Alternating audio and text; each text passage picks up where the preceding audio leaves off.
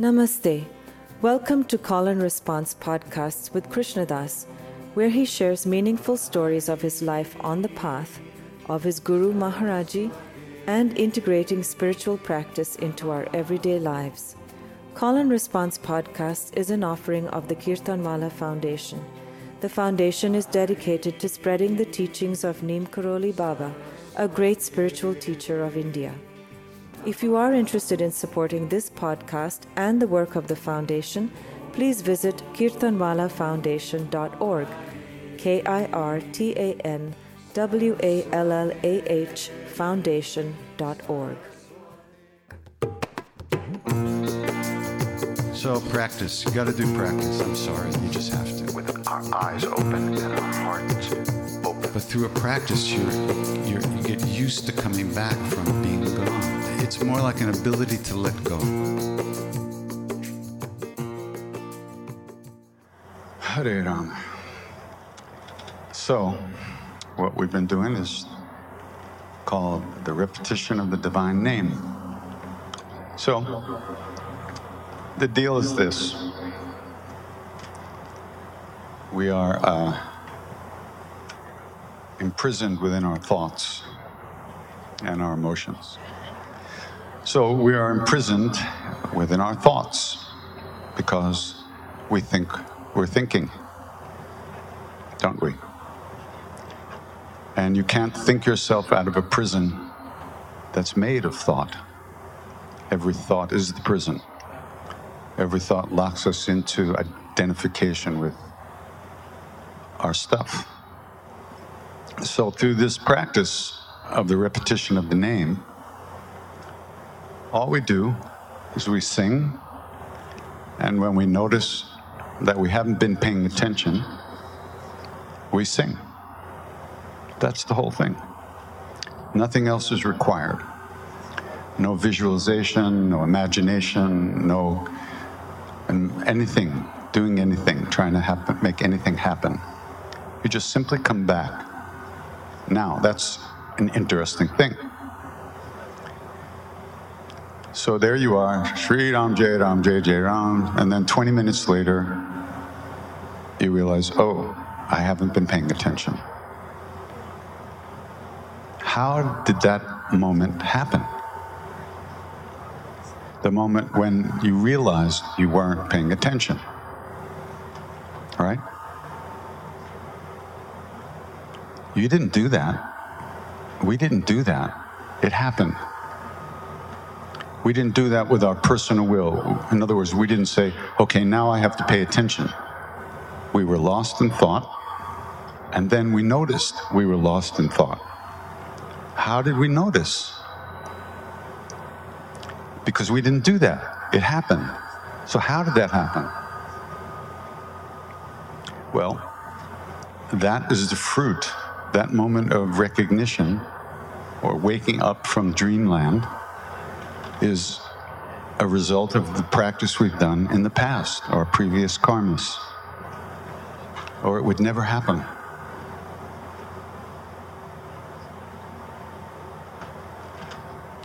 So that's what we're doing. We, every time when that happens and we notice that we haven't been attention, we simply come back to the sound of the name, like going on again and again. Because even while you were singing, the chances are you weren't paying attention. But since you were singing, there was still a part of you that was doing it. And then you noticed, oh, wow, I've been thinking about that girl sitting next to me. Then you come back to the name. That's all. Any thought about that situation, you just let it go again and keep coming back. And eventually, little by little, we get used to that feeling of coming back home. coming back. And that that mechanism, so to speak, keeps working during the day, the non-practice times.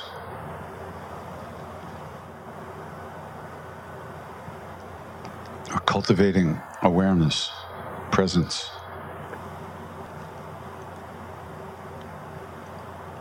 And these names that we chant are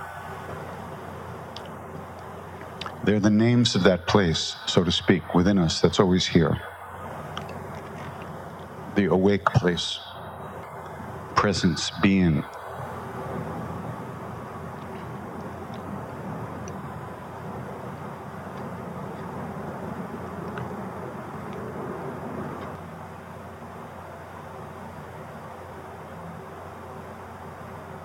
When I was with Maharaji, with my, my guru, he just kept bringing us back.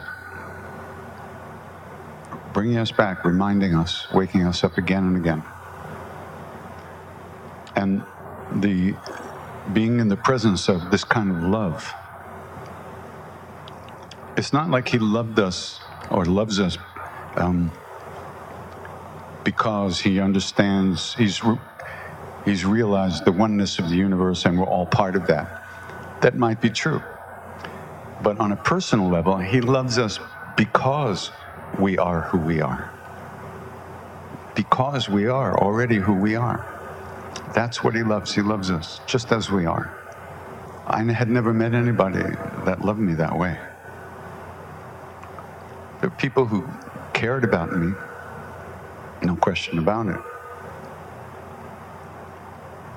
But if I look closely, I could see that they wanted something in return. They wanted some affection in return, some attention, some support. That's all okay. But this was different. So different. And it really uh, ignited a place in me that wanted to live in that love all the time. There were a lot of other places I wanted to live and a lot of other things too. And I did and do. But the place within me that kept longing for that love gets stronger and stronger.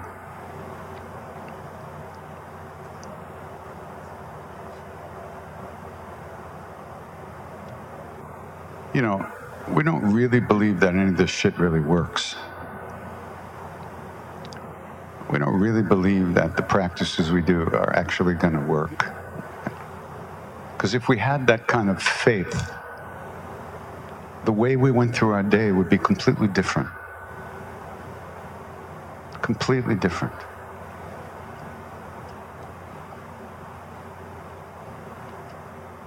We would be able to accept everything as a part of our spiritual practice, so to speak. Guy who cuts you off in the car, or person who curses you out, or this and that. We would, we would not, we would understand that this is, uh, this is included in the practice.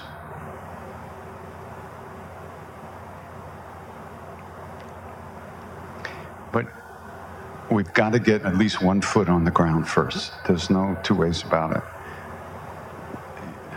You've got to find some kind of anchor. And for me, the anchor is this practice of the repetition of the names. This is what I do to save myself.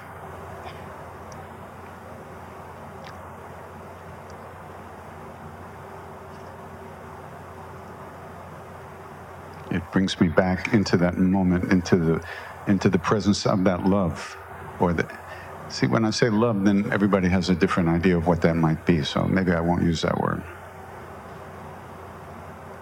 Because it's not between two things. It's your true nature already. You don't get it from someone. You don't fall in it. You don't fall out of it. It's not like that. And these names are the names of that place. So what does Ram mean? We don't know. I don't know. I don't know. I could tell you what it says in the books. I could tell you how you define Krishna or Kali or this or that, but that's not what they really are.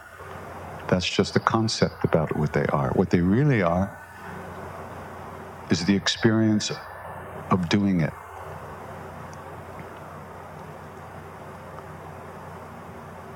Maharaji used to say, through the repetition of these names, everything is accomplished. Everything is brought to fullness and completion. It's a ripening process. It's a ripening process. I never learned anything. I'm just too stubborn. I'm probably too stupid. But I figured out that putting, bringing myself into the presence of this love ripens my heart. It makes my heart sweeter, just like a fruit. And so through these practices, our hearts get ripened. You don't have to understand it. You can't possibly understand it. Understanding is in thought. Intuition is a different thing. Intuition is not understanding, it's recognition. When you something comes to you from within, you recognize that it's true. And that's much, very, very different than trying to understand something that somebody tells you or something you read in a book.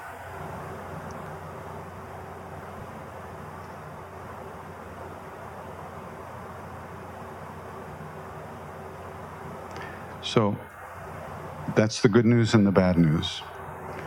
The good news is that practice will work. It will bring you, bring us, uh, it will wake us up. And the bad news is you have to do it. And nothing's going to happen.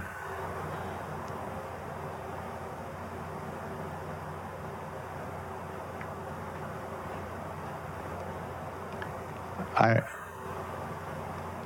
I actually mope around less than I used to. It's a really big thing, because I was a born moper. And uh, if I look back, I can see that I spend less time in negative states of mind. I don't know that in the moment, but when I kind of think about my life, I see, wow, I mope around less.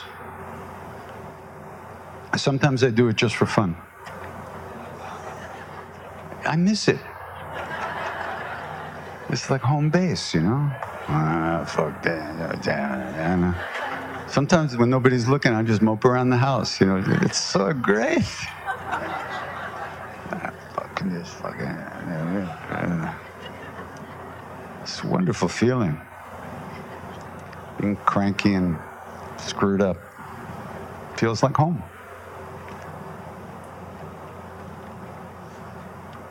All right, anybody, anybody have any questions or anything you want to say? And uh, we'll, whoa, okay, hold on.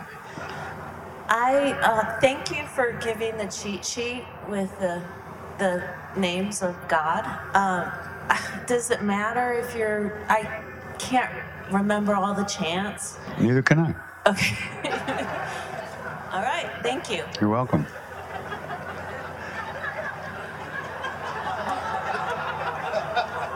That was easy. Ask me something hard, like. What are the chants? I don't know. Hey, uh, so you talked about your experience with your guru. Yeah. And there's a lot of people claiming to be gurus out there. I'm not one of them. I know, I know. Praise the Lord. It's mostly a question about uh, the benefit of actually having a guru, and how does one distinguish between all the noise that's out there? It seems like there's a lot out there. Distinguish between all the... noise that's out there is like people claiming guru noise. yes yes well, if it's noise, it isn't guru, that's for sure. You know, guru and teacher are not the same things. Those books that I was just disparaging, they actually, most of the shit that is in there is true. And one of the things they say is guru, God, and self, capital S, self, are one. Not even the same. That's a whole other thing. Guru, God, and self are one. So, what does that mean? I don't know. I'm asking you, what does it mean? Come on. Give him the mic again, all right? No, I'm just kidding. I'm just kidding. But so, first of all, we don't know ourselves, right? We don't know who we are. We don't know what we really are. We don't know what's looking out of our eyes. We don't know what's experiencing the things we experience. We just experience, we wake up, drink some beer and go back to sleep and drink some more beer. You know, that's all we do. So if we don't know ourselves, how are we going to know Guru? How are we going to know God? Well, when your karma is ripe, to a certain point, I guess, the self recognizes itself in someone that looks like they're outside of you. Another human, another being, another body. You recognize something in that being. And it's something that comes from within, a recognition from within that that is like coming home, you know?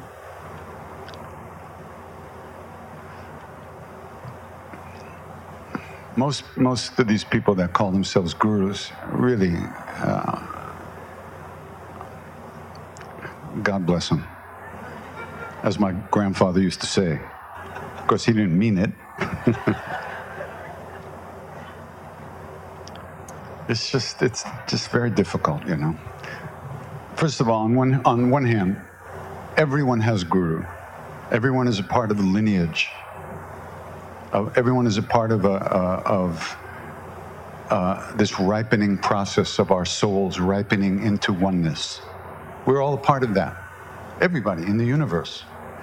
And at some point, it would be necessary or in our own best interests to meet another human body in which the guru lives. If it's in our best interest. If it's not, it, it shouldn't happen if it's not in our best interest. And since an enlightened being only has one agenda,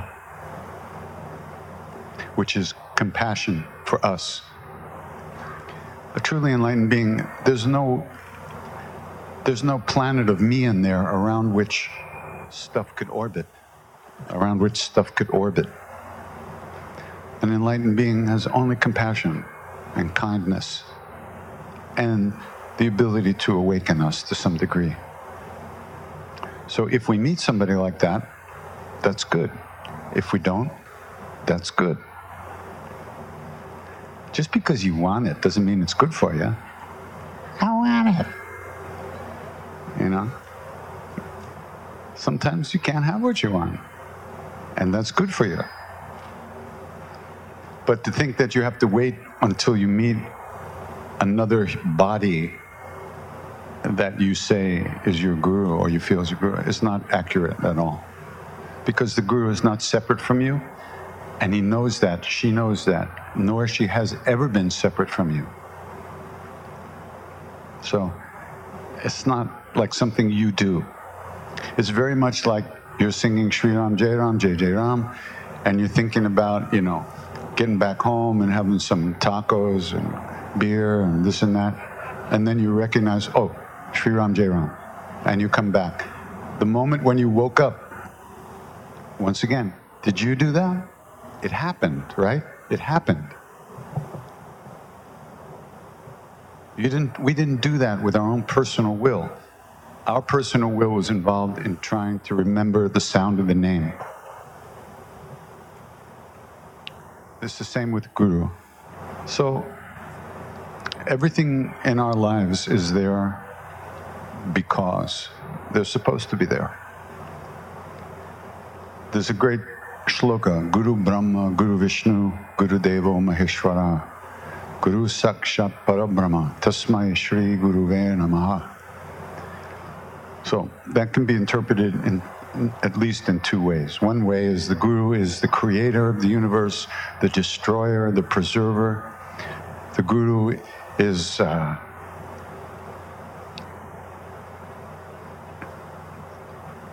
is the whole universe, and to that Guru I bow, right?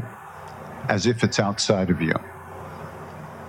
The other way of looking at it is the Guru is the creator, preserver, and destroyer of my whole, of everything I see, my universe. The Guru is everything I see right in front of me all the time. To that Guru I bow. And if you bow to that Guru, then everything in your life becomes something that helps you wake up instead of something that puts you to sleep. It's when we take responsibility for the quality of our days, of how we go through the day.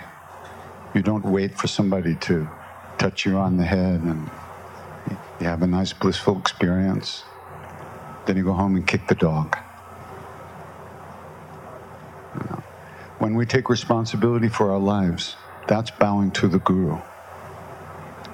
When we take the responsibility to become a good human being and care and kind about people, pay attention to other people and their suffering, and not think about ourselves all the time, that's bowing to the Guru.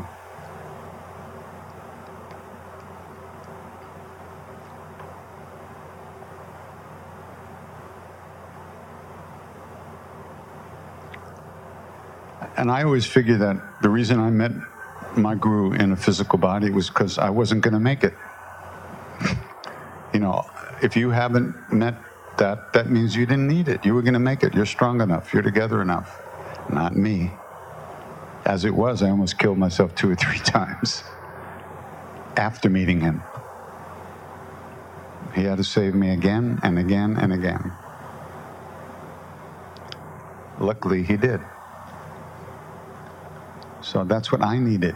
Otherwise, I wouldn't be here. Other people don't need that.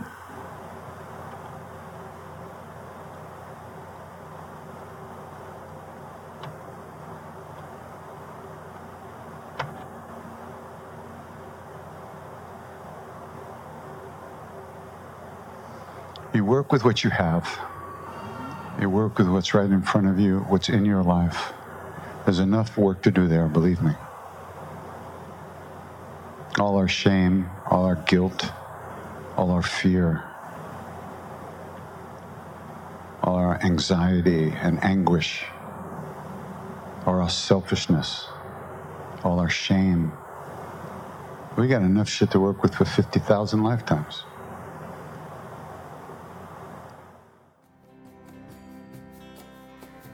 Thank you so much for listening. This podcast has been brought to you by the Kirtan Mala Foundation.